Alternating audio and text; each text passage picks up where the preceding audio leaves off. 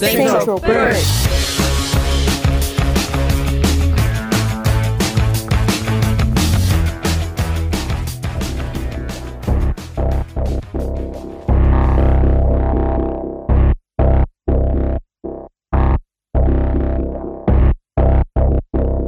Oiê, está começando mais um Central Perk, o seu ponto de encontro de série na RUV. Eu sou a Marcela, e se você tá com saudade do rolê, essa série não é pra você. Oi, eu sou a Maiana, e eu não sei se eu vou assistir a segunda temporada dessa série. Alô, alô, pessoal, eu sou o Guilherme Soares, e beijo na boca é coisa do passado. Agora a moda é usar camisinha de beijo. Oi, eu sou o João. E o Esmir Filho tem alguns gostos bem peculiares. E pra você que não tá entendendo nada, o que é camisinha de beijo, quais são os gostos peculiares, bom, hoje a gente tá aqui pra falar de Boca a Boca.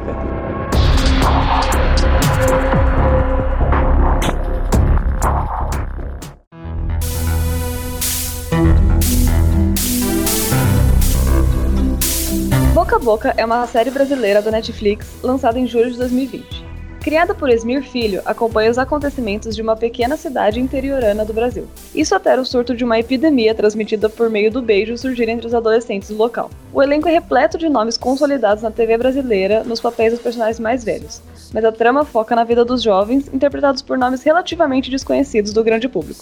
Apesar da trilha sonora impecável e cenários maravilhosos, o que despertou a curiosidade das pessoas por Boca a Boca foi mesmo o seu enredo estranhamente atual. Epidemia que causa terror e impede o contato das pessoas? Parece familiar? A sede que causa. Tudo que for além, vamos ser o caos.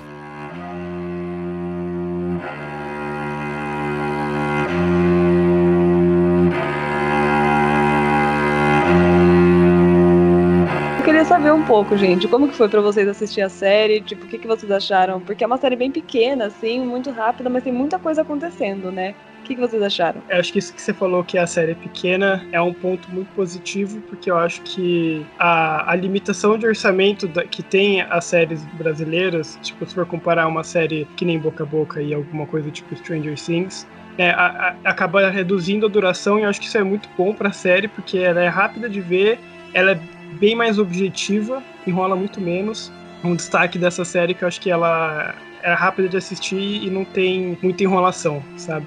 Tirando a duração, assim, uma visão geral da série, eu curti, mas eu tenho várias ressalvas. Eu tava com uma expectativa até que alta. Eu sabia que ia ser a fotografia do Azul Serra, que isso já me atraiu de cara, porque eu sabia que ia vir coisa boa. Me atraiu pela temática também, que tem...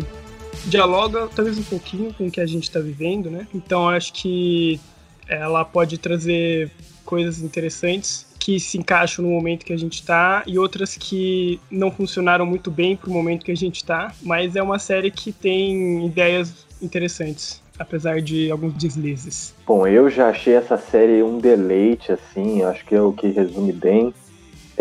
Eu achei que foi uma série que eu não estava com muita expectativa e aí quando você pega para ver é como um doce novo que te oferecem e aí você não sabe nada sobre aquilo e quando você prova tem aquele gosto muito bacana, muito novo. Eu achei que, apesar de ser uma série com uma temática que a gente já meio que conhece e tudo mais, eu achei legal... o jeito que ela abordou os assuntos, como que foi essa criação desse universo, né, que é uma coisa que, ao mesmo tempo que parece com o Brasil, mas também não parece, é algo meio fora também, é real, não real. Eu achei toda essa mistura uma coisa muito bacana, muito doida, e que rendeu uma série bem bacana. Não é uma série perfeita, com certeza, mas é uma série que eu adorei. Olha, eu também não tinha muita expectativa pela série. Eu gostei do fato dela ter sido curtinha, porque daí não enrolou muito e as coisas foram acontecendo ali com um tempo bom. Mas também tem algumas ressalvas que provavelmente eu vou acabar comentando ao longo desse episódio. Mas, no geral, eu achei a série muito bonita, né? A fotografia, né? Uma série muito bonita de ser vista. Eu fiquei muito orgulhosa por ter sido brasileira e acredito que ela tenha sido, né, alcançada em outros lugares. Então, enfim, é muito bom ver que o Brasil está crescendo nesse aspecto. Eu gostei muito da relação que os personagens tinham com as redes sociais, então uma coisa muito moderna, super jovem, que é o que a gente vive mesmo, tá tudo nas redes sociais. E eu acho que esse é o meu geralzão, assim. É, eu concordo, assim, bastante com o que a Mai falou, que, tipo assim, eu acho bom ser curto, porque ela não enrola. Tem alguns momentos que eu ficava meio, não sei o que vai acontecer, ficava, assim, eu desprendia um pouco. Mas por ela ser curta, assim, eu continuei vendo e eu achei que no final valeu bastante a pena, porque eu gostei bastante. E vocês também falaram sobre, dá muito orgulho dela ser brasileira, né? Vocês já tiveram contato com outras séries? Se vocês assistem séries brasileiras? Porque pra mim, eu acho que foi a primeira, assim, que eu lembro de ter assistido. Eu acho que grande, assim, a única que eu assisti foi Coisa Mais Linda, que na verdade eu ainda tô assistindo. E eu acho que essa, Boca a Boca, é a segunda, viu? É... A Netflix tá investindo bastante em séries brasileiras, tem, tipo, muitas saindo, algumas pra sair, né? Assim, claro que tem os contatos da vida, assim, né, de, sei lá, de ver alguma coisa na infância e tudo mais, mas dessas que a Netflix tá produzindo, eu só assisti mesmo Ninguém Tá Olhando, que é uma... que mora num lugar muito especial do meu coração, e alguns trechos de outros. Eu assisti alguns episódios de Sintonia, um pouquinho de Coisa Mais Linda também, mas dessas novas da Netflix que eu sentei pra ver mesmo foi só Ninguém Tá Olhando e agora Boca a Boca. Agora que você comentou de Ninguém Tá Olhando, eu lembrei que eu também assisti e eu fiquei super chateada que não foi renovada. Eu queria muito! Eu queria muito uma continuação, enfim, só queria fazer esse comentário. É, eu acho que se Boca a Boca ganhar uma continuação e Ninguém Tá Olhando não, eu vou ficar meio bravo, né?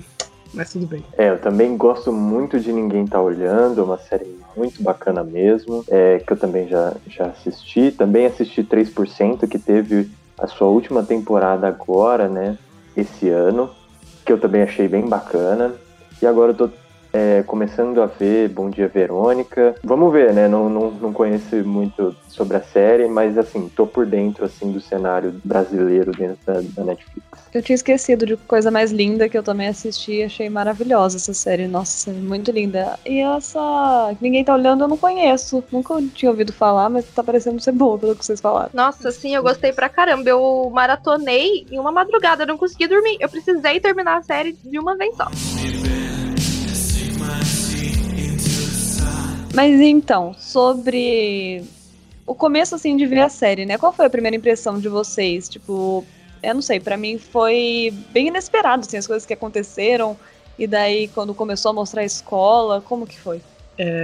Eu gostei muito do jeito que eles vão apresentando os personagens gradualmente, sabe? Porque tem muita série que às vezes comete o erro de colocar em umas 15 subtramas ao mesmo tempo. E aí fica difícil saber quem é quem. Essa série vai indo bem gradualmente apresentando os personagens. Então você tem o Chico, que vai pra escola. Aí tem a professora que vai interrogando os alunos, né? Aí, tipo, começa a falar com o Chico, aí mostra um pouco da vida dele. Aí, em seguida, entra, acho que a Fran. Aí, entra um pouco na vida dela. E conforme ela vai falando com os alunos, tudo mais, vai mostrando um pouquinho do universo de cada um desses personagens que, lá pra frente, vai se desenvolver por várias subtramas. A minha impressão inicial com essa professora, que ela é um personagem muito interessante... Professora não, diretora da escola, né? Que a primeira sensação é, mano, por que essa diretora tá interrogando os alunos? O que ela tem a ver com isso?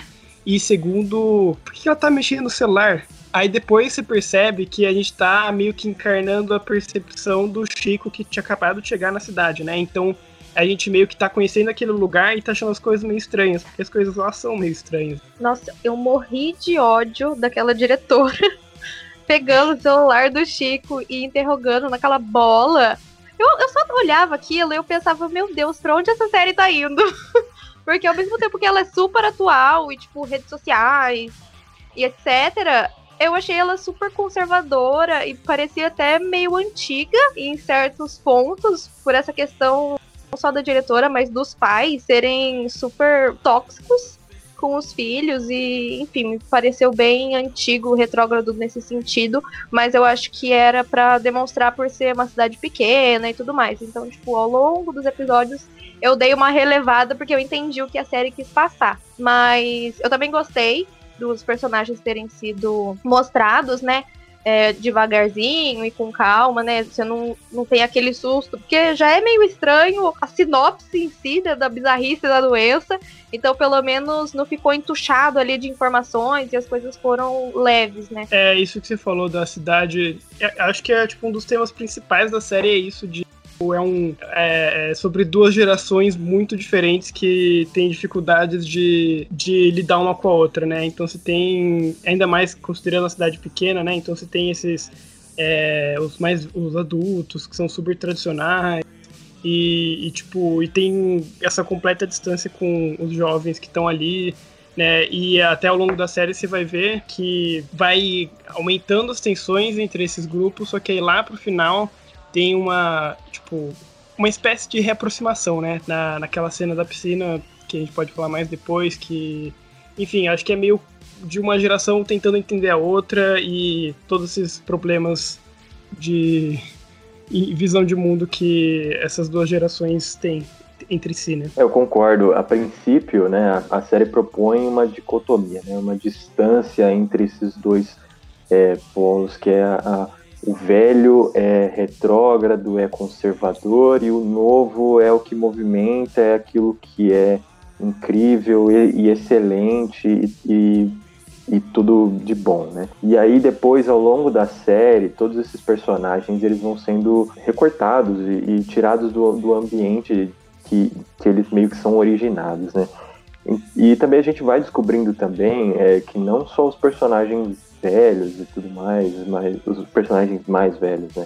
Como a diretora e tudo mais. A diretora, ela começa ali como uma figura de poder, né? Ela meio que é uma autoridade ali dentro de Progresso, né? E até uma menção bacana, né? De dizer que a cidade é Progresso, né?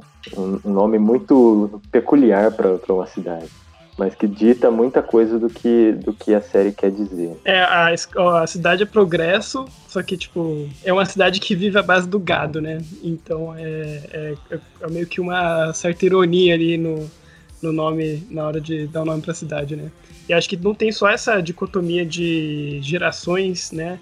Tem, um contraste entre a aldeia e a cidade, né? E é interessante porque no começo tem isso que a Mai falou, de parecer meio uma coisa meio conservadora, assim, no sentido de que a aldeia no início parece uma coisa ruim, né? Que, putz, tá espalhando essa doença, não sei o que tá acontecendo. Então tem quase um sentido punitivo de, jovens não deveriam estar fazendo isso, né? E aí, ao longo da série, isso vai, às vezes, ficando separando mais ainda esses grupos, às vezes deixando um pouquinho mais cinza, né? E aí depois você vê que a aldeia, ao mesmo tempo que criou aquela doença, também tem a cura daquilo, né?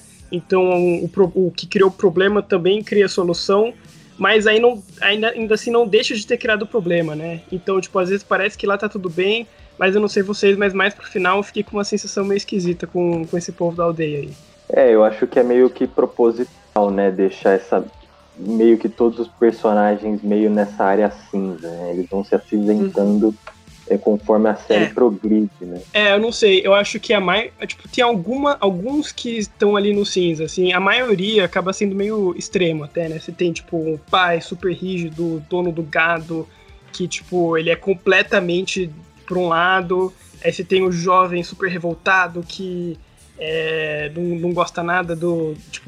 são universos muito distantes ali, né? Então, em alguns momentos, ele propõe uma tentativa de aproximação e diálogo, porque é a maneira como eles acabam solucionando o problema no final. Isso acontece com alguns personagens e outros acabam ficando nesse universo super radical, assim, digamos, e, acabam não mudando muita coisa, porque até na vida real tem gente que não tem como mudar muito a cabeça, né? De fato. Mas uma palavra que você falou, que eu acho que ela bem que preenche meio que esse significado da série no começo, é contraste, né? E no começo da série, os primeiros 15 minutos da série, a gente vê muito isso, sabe? A primeira cena que a gente vê é a Fran vendo a Beth no banheiro passando mal. Então já é uma cena que é um soco no estômago, assim, você já vê a doença ali, nos primeiros minutos, e aí, de repente, você muda todo o foco pra festa, o que aconteceu, vamos investigar isso. Então, é esse contraste, né? Primeiro você leva o soco e depois você vai ali amaciando, tentando ver para onde que isso vai, para o como aconteceu tudo aquilo. Sim, e aproveitando isso, o que vocês acharam desse momento, né? Porque a Bel apareceu, foi uma cena assim muito caótica, ela tava desesperada, tava com a mancha, e o que vocês acharam dessa cena? O que vocês esperavam na hora que vocês viram isso? Eu pelo menos não esperava que a doença fosse apresentada assim tão cedo, eu achei que foi uma coisa, um acerto assim. Porque logo no começo você já tem aquele senso de o que está acontecendo, aquele desconhecido, né? E também tem uma certa urgência, né, que a série vai criando conforme a trama vai se desenvolvendo, que é essa coisa de a doença tem um certo tempo, as pessoas vão morrendo rápido, e assim, tipo, essa cena inicial, assim, da Bel, ela já dá essa iluminada, assim, falando assim, ó... Presta atenção que agora começou de fato. Concordo completamente. Acho que tem isso que é mais comum em série, as coisas acontecerem mais rápido, né? Apesar de que tem série que enrola muito, sempre tem que ter umas viradas e algumas coisas assim mais impactantes pra te manter atento, né? E isso é bem comum, principalmente em séries da Netflix, não só da Netflix hoje, mas nas séries hoje, de... Ao invés de, como é no cinema, às vezes se apresenta aquele universo e depois vai desenvolver uma história, já começa de cara na trama, né? Então tem isso de já colocar, digamos, o incidente incitante, que é tipo o primeiro ponto de virada da história logo no começo, assim, e depois apresentar aquele mundo, né? Aí tanto que depois de umas cenas de festa tem o Chico acordando e indo pra escola, aí ele andando de bicicleta naquela cidadezinha... Aí já apresenta aquele universo, aí ele chega na escola. Então, acho que tem isso de já começar com chutando a porta, sabe? No sentido de já criar um mistério logo desde o início para te prender, basicamente, né?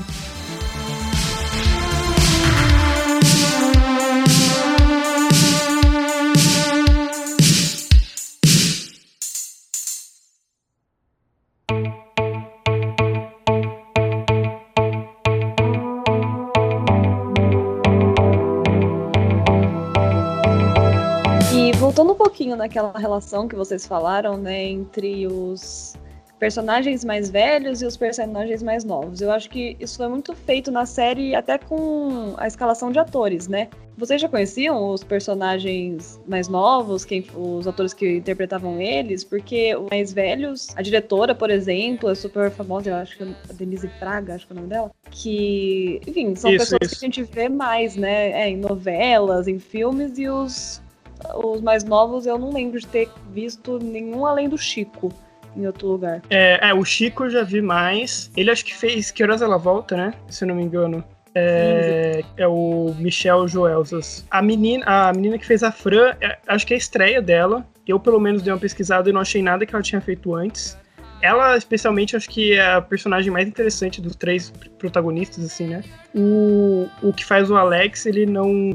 Ele já fez mais algumas coisas também, mas eu não lembro de ter visto ele antes. Eu queria dar destaque também pro Kevin Vechato, que faz o irmão do Chico. Ele fez o Cebolinha no Turma da Mônica Laços, assim. Ele é um menino que acho que tem muito futuro pela frente, assim. Mas dos jovens, assim, tem alguns rostos, assim, que eu já... Até do resto da escola, eu, tipo, são algum rosto familiar, sabe? Mas não... ninguém que eu tenha acompanhado muito, não. Cara, dos jovens, eu acho que não conheço ninguém... O Alex é o que me pareceu menos estranho, mas também não lembro de alguma produção específica que eu tenha visto ele, só realmente os mais velhos. E o que vocês acharam da dinâmica entre eles, os atores mais jovens com os mais velhos? Olha, eu pelo menos achei que tem um distanciamento, assim, os atores mais velhos, eles muito acima, assim, de um potencial, assim, de atuação do que os mais novos, mas acho que isso é uma coisa até que meio que natural, assim. É claro que não acredito que os atores mais jovens sejam ruins, não, eu acho que eles só não estão tão amadurecidos quanto os atores mais velhos, né?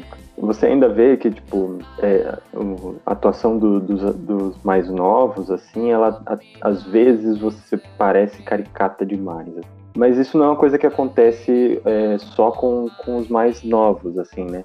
Eu demorei um pouco pra engrenar, assim, com o papel da diretora. Achei que ela tava um pouco... não sei se vocês tiveram esse sentimento, assim, mas ela tava um pouco fora desse universo. Ela parecia num papel muito... Não sei como explicar, mas ela estava meio que num perigo muito maior do que eu imaginava e tal, e ela demonstrava essa autoridade muito forte para personagens que não estavam tão nessa linha, né? Mas assim, ainda assim, eu acho que são excelentes escolhas de atuação. Eu concordo também. Eu acho que essa diretora... Eu tinha alguns problemas mais com a personagem dela do que com a interpretação. Que ela é super... ela é meio... parece quase psicopata, sabe? Ela tem alguma coisa escondida ali, alguma coisa que a gente não sabe, sabe? Algum mistério ali que depois a gente vai descobrindo também. Aliás, até falando dela, queria falar também da Manu, que é a personagem misteriosa, filha dela. Eu fiquei meio incomodado, assim, desde quando... Porque pareceu artificial desde o começo. Essa vira-volta lá na frente e se descobre que ela não tava no Texas, onde ela estaria.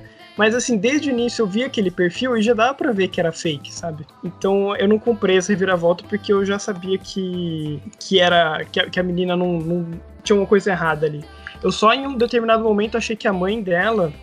que tinha aquele perfil fake com o nome da filha pra ficar monitorando os alunos, mas não era bem isso. É porque era super cara da personagem fazer uma coisa dessa.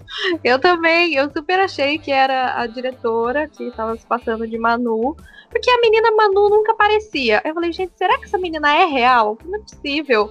E aí eu super tava achando que era a diretora, e aí deu aquele... plot, né? Enfim, também não foi uma surpresa pra mim. Foi uma surpresa ela estar ali na aldeia, mas não o perfil ser fake, mas realmente eu esperava que fosse a diretora. Exato. E é tratado como uma grande reviravolta, sabe? Tipo assim, o Chico mexe assim, olha, começa a sobrepor as fotos e mostrar que é o mesmo rosto, como se não desse pra ver antes. Aí depois, ainda por cima, a diretora chega pra ele e pergunta: como você descobriu que o perfil era fake? Aí você fala, tipo, como que ela não enxergou? Mas tudo bem, isso foi um pouquinho além da minha suspensão de descrença, mas enfim, que ela tava na aldeia realmente eu não imaginava também. Então, eu não sabia se isso era um fake da série, tipo, a série não tinha dinheiro pra levar ela pra uma locação, e aí, tipo, sei lá, gravar no Texas, não sei se eles tinham essa intenção, ou se era uma coisa da própria filha querendo enganar a mãe. Então, como eu tinha essa dúvida, se era proposital ou não, aquilo ser muito encarado, aí acabou me pegando um pouquinho de surpresa, porque eu tava achando que era outra coisa. Eu tenho que tinha alguma coisa errada por causa da pose dela, que tava em todas as fotos igual. Eu sinto que ele nem se deu o trabalho de mudar um pouquinho isso, né? Pra ficar um pouco mais convincente. E era muito conveniente ser justo a foto que tava na mesa da mãe, sabe? Podia ter sido qualquer outra foto. Ou, sei lá, é muito conveniente demais.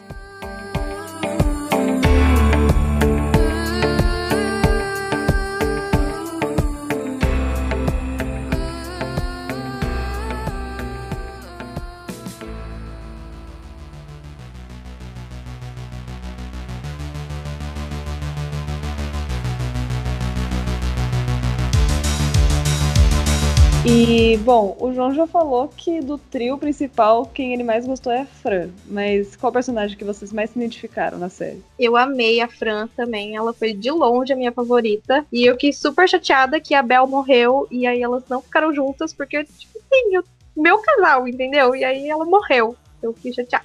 Eu gosto muito da Fran também, mas eu preferi... Não preferi, né? Mas eu fiquei mais apegado ao Chico.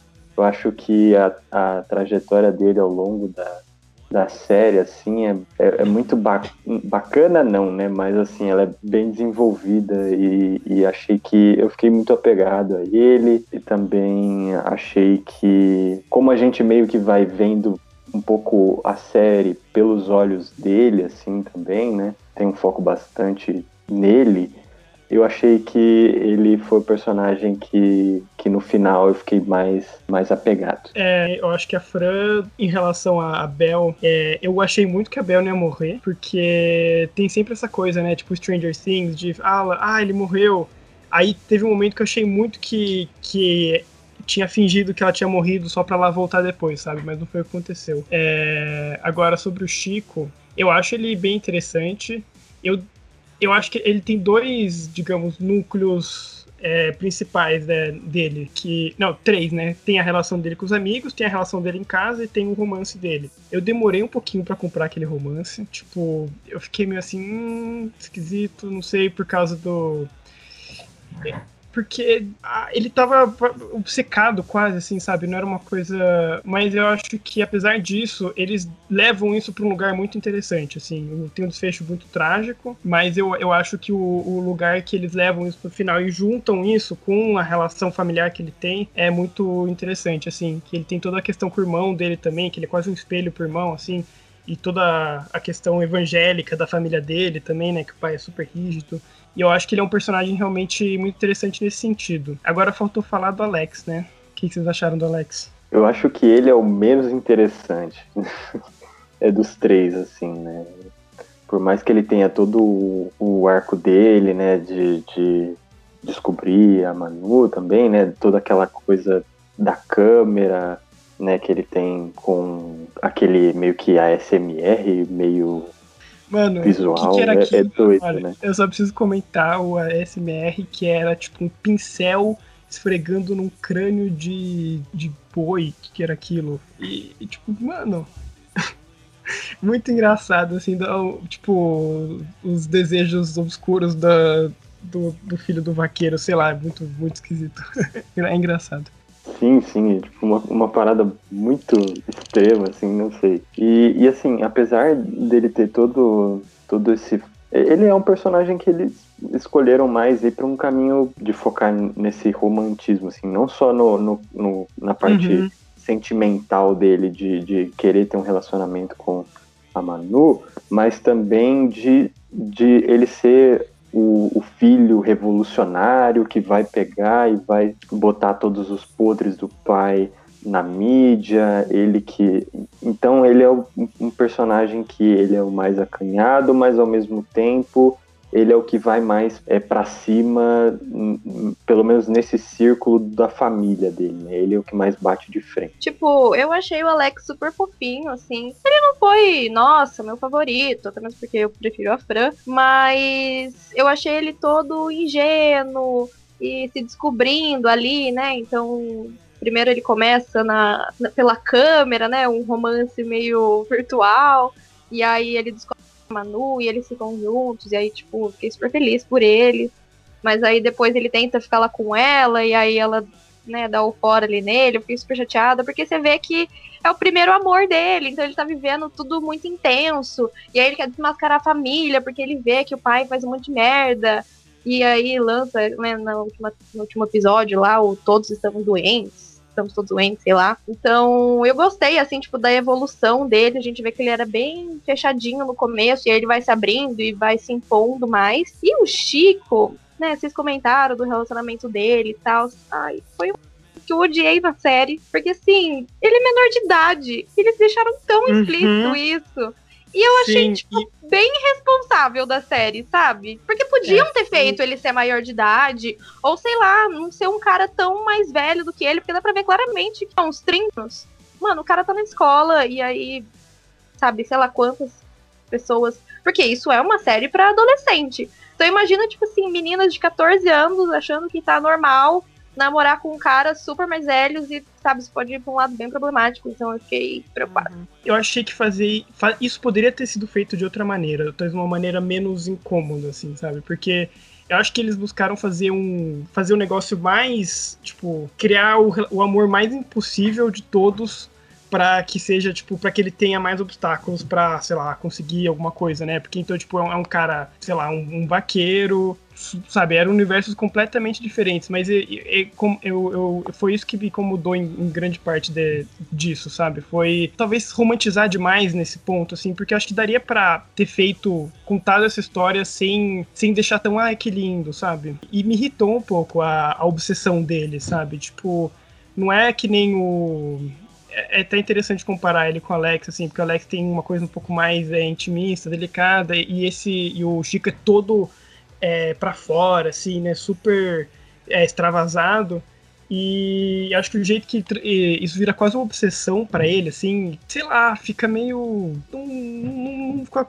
Não pegou muito bem pra mim.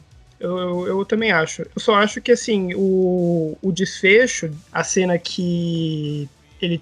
tipo, vai alternando entre ele andando na rua e o pai com o filho na igreja. Aí tem toda essa cena, eu achei muito bem editada e foi uma das cenas que me pegou emocionalmente, sabe? É um negócio que dá um desconforto, né? Você fica assistindo aquilo, você vê que é errado, você quer, tipo, não quero ver tanto isso. Tanto que eu gosto muito mais da parte que ele tá com os amigos, assim, né? Eu acho que ele é um bom fio condutor, assim, pros amigos, e ele acaba meio que liderando um pouco o grupo às vezes, e isso é o que mais me tirava um pouco do personagem, né? Apesar da parte da família ali também é melhor trabalhada do que esse romance, é que nem você falou, Sim. assim, tipo, eles quiseram colocar muito no impossível, tipo, tem que ser um desafio muito grande. E acabou ficando meio errado por conta disso, né? Muito errado, na real. Mas eu acho que tem... Ele, dentro disso, ele traz algumas coisas interessantes. Tipo, na parte que vazam o vídeo lá, aí depois o menino que vaza se arrepende e fala, tipo, poderia ter sido eu. Eu acho que, no sentido como a sociedade, tipo, como as pessoas enxergam isso, tem toda uma questão do preconceito que ele sofre depois, mas assim, ainda assim, por conta dessa questão de idade e tudo mais, fica muito... Não dá pra engolir, sabe? Sim, sinceramente eu achei que ia ter mais consequências, assim, pro Maurílio e que não tiveram. O Chico apanhou e, inclusive, essa cena realmente é muito linda. Ele, assim, no sentido de... O irmão dele percebendo, indo atrás. Nossa, cara. Muito forte. Mas pro Maurílio parece que não teve muita diferença, assim, né? Eu esperava que ia ter um super acontecimento com ele, por ser também de um meio muito, assim, machista, né? Imagino, e não aconteceu nada, né? Nossa, eu tinha uma teoria... Quando eles começaram ali no romance e tal, eu fiquei, cara, eu tenho certeza que o Chico vai passar essa doença pra esse cara... E aí, como a doença tá só entre os adolescentes, não tem como um cara adulto pegar a doença.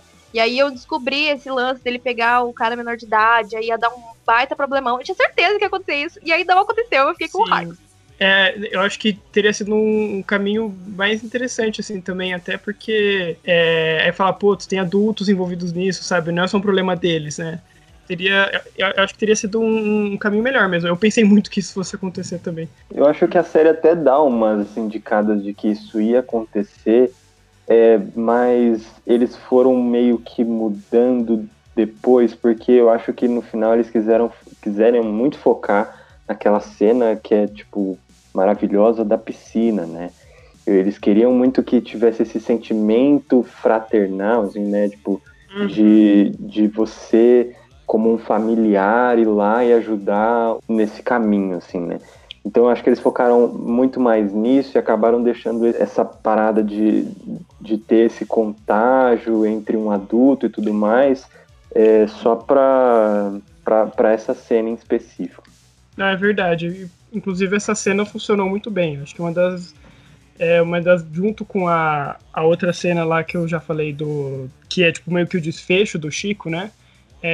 Eu achei uma das melhores cenas, assim, e realmente toda essa aproximação, aí eles começam a cantar e tem toda a questão do Alex, que, tipo, ele é tão distante da família dele que tem toda aquela dificuldade de eles se aproximarem, né, e realmente eu entendo que acho que talvez sairia um pouco dessa dicotomia que a série quer fazer, tipo, entre gerações, sabe? Porque aí, tipo, não seria mais um problema de uma geração, seria um problema dos adultos também, né? Então, aí talvez essa cena não faria tanto sentido.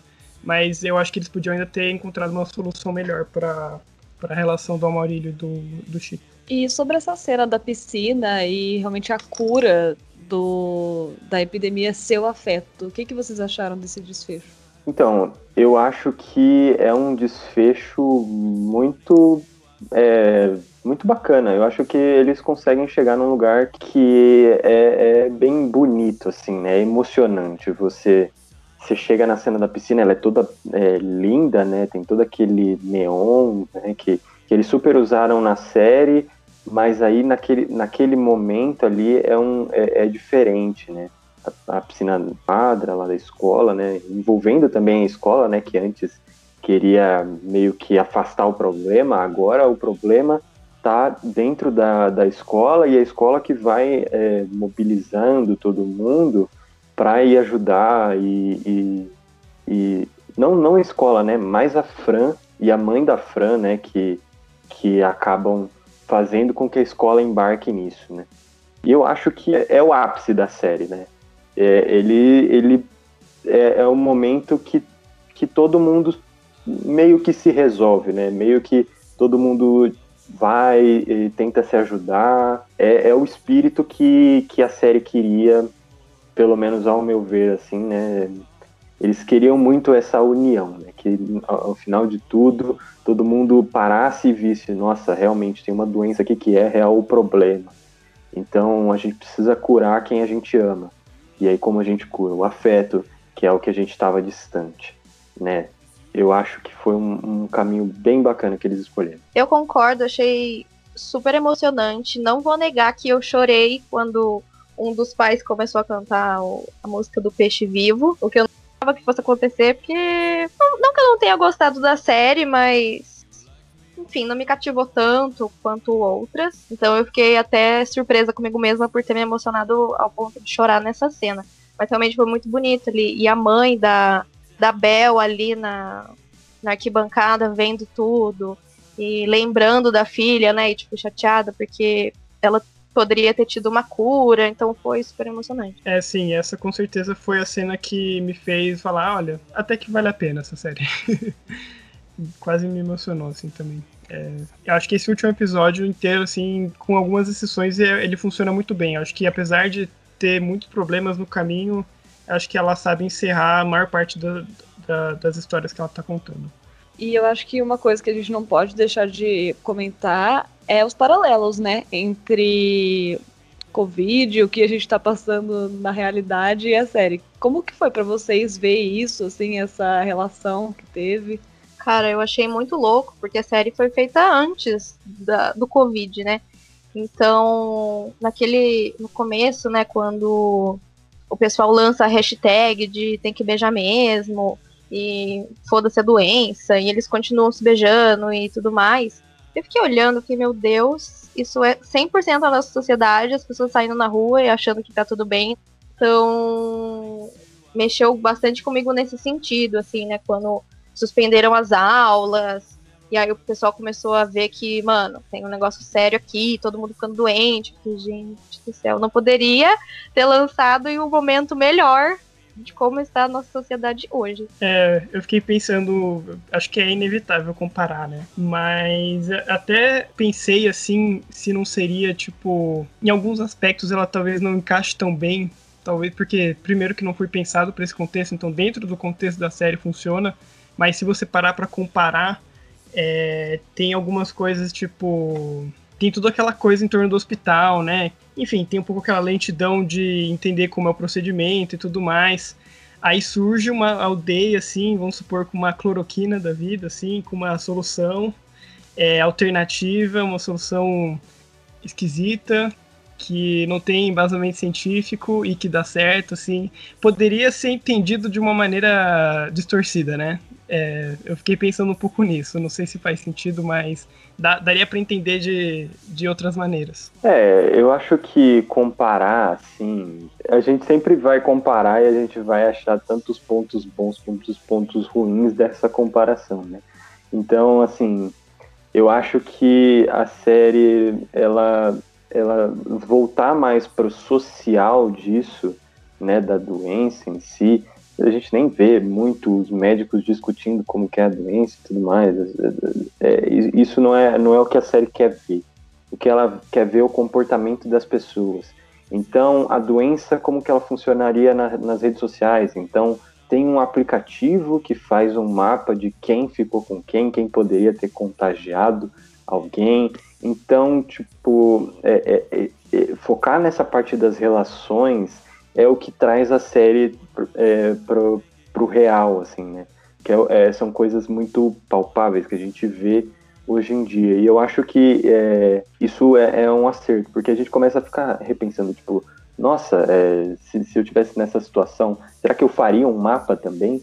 Será que eu ficaria preocupado? Como que eu agiria? Tem toda aquela parte de a gente conta ou não conta.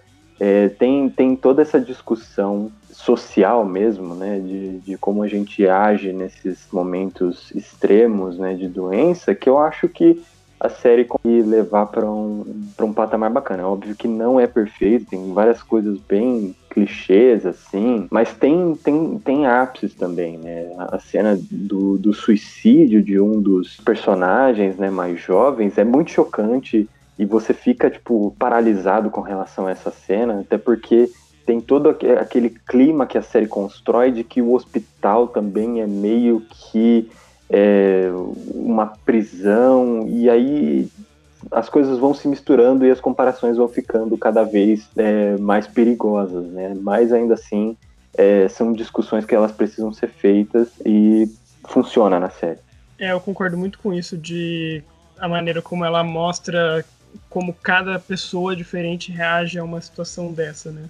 Essa parte do suicídio, ela acho que demonstra uma das coisas também que me incomodaram um pouco, que foi... Eu fiquei pensando como as pessoas agem nas redes sociais na série, e tipo, pode ser eu que nunca uso rede social, mas eu fiquei com a impressão que era uma pessoa mais velha, imaginando como que os jovens usam as redes sociais, sabe? Tipo, fazendo live a qualquer momento, enfim, o jeito que as pessoas ficam interagindo lá eu achei meio artificial, sabe? E essa cena tem impacto, né? Mas acho que ela reflete um pouco essa coisa das redes sociais que eu não senti muito, não fui muito convencido. Essa parte eu acho que tem acertos e erros, por exemplo, essa das lives o tempo todo, eu acho que eles meio que perdem a mão um pouco.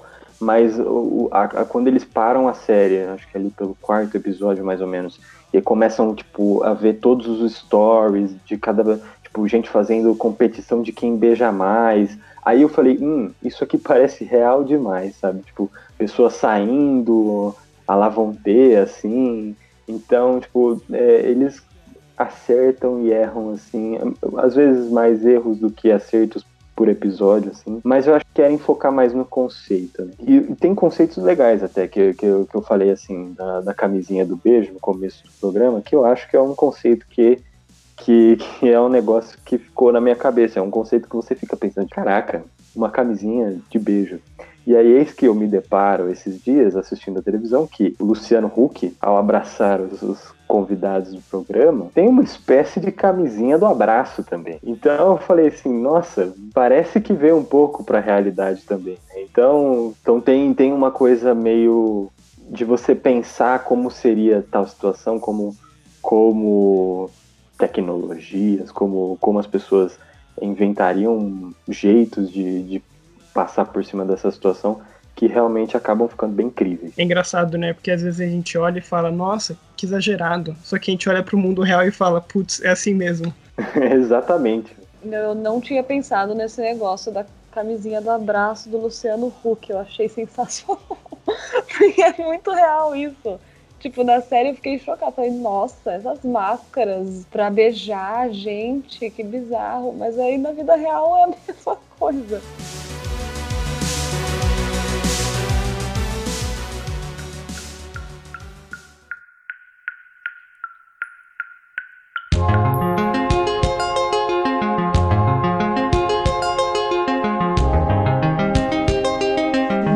Mas, gente, eu queria ouvir também o que vocês, assim, têm de teoria pra próxima temporada, que não sei se vai ter. É, tipo, por que o Chico não foi infectado? O que vocês acham que pode ser? Quem são aquela... Tipo, por que a polícia chegou pegando todos os... Aqueles óleos que eles estão usando? O que vocês estão achando? E se vocês querem uma segunda temporada também, né? Porque eu não tenho certeza ainda se eu quero. Eu fiquei super intrigada com a cena pós-créditos. Não sei se vocês viram. Sim, nossa, é verdade. Cara, porque tava tudo tranquilo entre a aldeia e a Manu. E aí, quando eu vi aquela cena, eu falei, o que tá acontecendo? E aí, eles fugiram, né? Que a gente vê na cena dos policiais, que o lugar onde ficava o pessoal da aldeia tá vazio, e aí eles levaram o óleo, não sei o quê. Então, eu acredito que talvez a aldeia tenha criado a doença pra mostrar pro pessoal ali da cidade que eles precisam da aldeia, e aí, por isso, eles levaram embora a cura. Então, eu acho que tá meio ali nessa linha, então talvez também eles tenham, não sei se ela foi uma das primeiras a também a pegar a doença, então, sei lá, agora eles estão prendendo ela, porque como eles tiveram que fugir, ela não é mais tão interessante, não sei, mas eu fiquei com isso na cabeça. E também pelo fato do Chico não ter pego a doença, quem sabe ele seja imune, né, então, não sei se o pessoal ali da ciência vai tentar buscar uma vacina, então não sei, eu fiquei até bem curiosa por essa questão. É, eu não consigo pensar tantos caminhos que a série poderia seguir, tirando esse, porque acho que ela encerra muito bem, grande parte das tramas que ela cria, né, não todas, mas tem essa questão da Manu, enfim, eu acho que seria interessante se, sei lá, porque você não sabe quem que tá aprisionando ela lá, né, se é a aldeia, se alguém, sei lá, a polícia pegou ela, alguém da cidade, tem muitas possibilidades, né, eu acho que seria interessante se fosse alguma coisa em relação à aldeia, porque ainda tem, acho que é o caminho que dá pra se desenvolver, talvez seria descobrir um pouco mais sobre essa aldeia, né? Porque ainda tem muitos mistérios ali em torno deles, né? Mas aí eu também não consigo pensar em tantos caminhos que a série poderia ir. Eu acho que tem, eles devem estar com algumas ideias aí, mas vamos ver se vai continuar isso ou não. Acabei de pensar aqui, será que quem pegou a Manu foi a mãe dela? E aí, como a mãe dela parece ser meio louca, aprisionou a menina pra ela não fugir? Sei lá, deixei no ar. Nossa, eu não duvido. Olha, pode ter sido, mas eu acho que não. Eu acho que não, eu acho que tem... Ela é meio maluca, mas eu acho que ela ainda tem... Porque no começo ela parece aquela pessoa super fria, e lá na frente você percebe que, tipo, ela tem uma certa sensibilidade, sabe? Ela pode usar essa sensibilidade das maneiras mais erradas possíveis, mas eu acho que... eu não sei. Eu ainda tenho aquela pulga atrás da orelha com a aldeia, porque eu acho que eles têm algum segredo, assim, alguma coisa... Algum mistério ali, algum segredo errado ali, talvez, sabe? Eu acho que existem algumas frentes, né, que eles vão trabalhar bastante. Eu acho que a gente ainda vai ter mais repercussão, assim, sobre os mega boi, né? Tem uns bois gigantescos por aí agora, né? Meio que soltos, né? Não sabemos como que o pessoal vai agir com relação a eles. Tem essa questão também da aldeia, né? Que eu acho que a aldeia e a polícia vão entrar meio que em choque, né? E vai ser aquele conflito social mesmo, meio que um conflito de tribos, né, no sentido de grupos mesmo, né, que cada um tem meio que um propósito e cada um quer se defender, mas ao mesmo tempo atacar. Então não acredito que a aldeia vai se retirar, porque a Manu não é mais um interesse, mas sim que eles estão tentando proteger coisas maiores, meio que o estilo de vida deles, e eles viram que isso ficou exposto. Talvez eles queiram ir pra um pouco mais para essa linha. E também tem essa parte do Chico, que pode ser, né, aquilo do estrangeiro que tem a cura, né, que ele não é da cidade e tudo mais. Então, tipo, pode ser que eles tentem colocar um tipo de plot assim. É legal, assim, acompanhar o próprio Esmir, que no Instagram dele ele fez várias lives, né, contando como foi o processo, tanto com os atores, como com a fotografia e tal. São lives bem bacanas para quem se interessa por esse universo do audiovisual e e entender como que eles pensaram mais ou menos. E o Esmir se intitula meio que um escritor jardineiro, né? Então meio que ele tem planos, mas ele plantou uma semente, né? Ele fala. Ele quer ver como que isso vai florescer. Ele não necessariamente tem tudo planejado e tal. Então a segunda temporada pode ser uma coisa totalmente nova, pode ir para caminhos que a gente não imaginou com o final dessa série. Até por causa desse gosto dele por ver a série crescer por si só, né? Então acho que tem coisas ainda que podem ser aproveitadas. Eu gostaria de ver uma segunda temporada. Acho que tem bastante coisa criativa que pode acontecer nesse universo. Eu acho que se rolar uma segunda temporada, a gente ainda vai se surpreender bastante, né? I think I'm gonna go there. Bom, gente, pra encerrar o episódio, eu ia pedir uma recomendação de vocês, de uma série que quem gostou de Boca a Boca provavelmente vai gostar. Eu vou mandar uma série e um curta. Então, o primeiro curta, que na verdade, assim, quando eu vi que essa série ia ser dirigida pelo Esmir Filho, eu falei, nossa, conhece esse nome, de onde que é? Aí eu falei, não é o Daniel Filho, Esmir Filho. Aí eu lembrei que eu vi um curta dele faz bastante tempo, eu tava, oitava série, eu acho, que eu fiz um curso de cinema e a gente assistiu alguns curtas, né? E um dos curtas era um curta do Esmir Filho, bem antes dele pensar em fazer qualquer série pra Netflix, né? Uma das primeiras coisas que ele fez, chama Saliva. E é muito curioso porque já mostra um pouco o gosto dele primeiro, pela ideia do beijo, e segundo, por toda essa estética sensorial. Enfim, ele no curta é basicamente a história de uma menina que tá antecipando o primeiro beijo dela, né? Então já vem essa ideia de novo. E aí tem todas umas imagens sensoriais de cachoeiras, umas coisas parecidas assim. E dá pra ver que ele é uma pessoa que pesa muito na estética, sabe? Ele é o responsável por um vídeo que é muito fenômeno da internet brasileira. Não sei se vocês conhecem o Tapa na Pantera. Sim, nossa. Sim. Então ele que escreveu esse vídeo, porque parece que é real, mas na verdade é que ele é tudo planejado, atuado e roteirizado, né? Enfim, ele que é a mente por detrás desse fenômeno aí da internet. E por fim eu queria falar do Ninguém Tá Olhando também, né? Que a gente já comentou um pouquinho aqui, mas é uma série que, assim, é do Daniel Rezende, que eu vou parafrasear a Carol, que não tá aqui hoje, mas eu sou muito cadelinha do Daniel Rezende. Ele é um cara muito, muito criativo, é uma série muito bem escrita, muito engraçada, e que acho que essa consegue trazer temas muito interessantes, muitas reflexões, sem ser muito cabeça, sabe? É muito, muito coração mesmo, assim. Vale muito a pena ver essa série, quem não assistiu.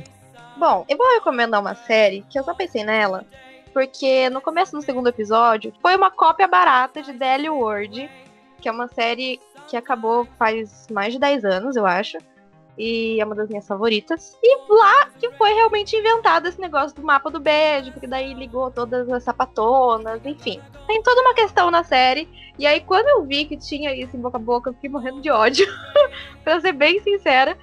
E então eu queria recomendar a origem do mapa, que é The L Word. Inclusive tem uma nova série, que é The L Word Generation, que eu não sei como é que fala, mas é uma nova geração, que saiu no final de 2019. E, bom, em breve teremos uma segunda temporada aí, enfim. Então essa é a minha recomendação. Bom, eu não tenho uma série pra indicar, não me veio nada à mente agora, mas eu tenho um filme que ficou famoso aí na pandemia, porque, né, enfim, tem muito a ver com isso, que é o Contágio, né? Filme do Steven Soderbergh. E é um filme pesado, mas que tem tudo a ver com essa questão de contágio, com essa questão de como a sociedade vai agindo diante de uma doença muito extrema. É um filmaço, acho super bacana. E também queria deixar a recomendação aqui, que a gente não comentou muito sobre, mas queria deixar a recomendação da playlist de Boca a Boca, que tem músicas muito bacanas. A trilha sonora em si da série eu particularmente gosto bastante. Então, assim, fica aí a recomendação se você curtiu um pouco da série e quer se manter nesse ambiente. Vai lá na playlist do Boca a Boca.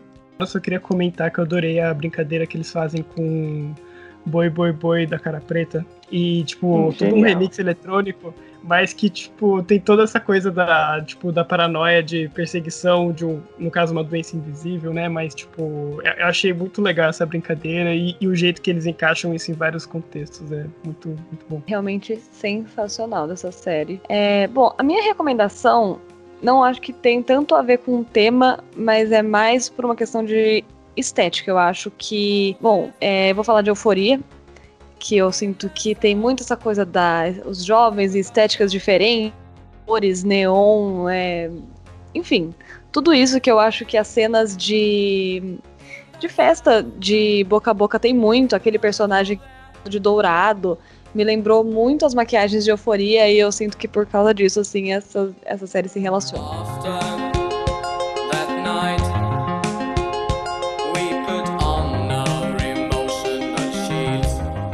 Lembrando que, se puder, fique em casa, mantenha o distanciamento social e usem sempre o álcool gel. A participação de todos é essencial para atravessarmos esse momento.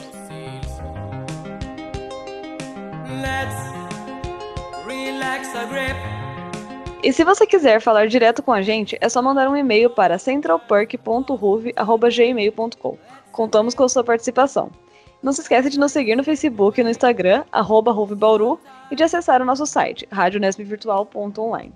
Esse é um programa do Núcleo de Entretenimento da Rádio Nesp Virtual. A apresentação e roteiro por Marcela Zogueibe, com comentários de João Signorelli e Maiana Souza, e participação especial de Guilherme Soares. Produção e edição de som por Gabriel Marque e Marcos Vieira, e edição geral por João Signorelli.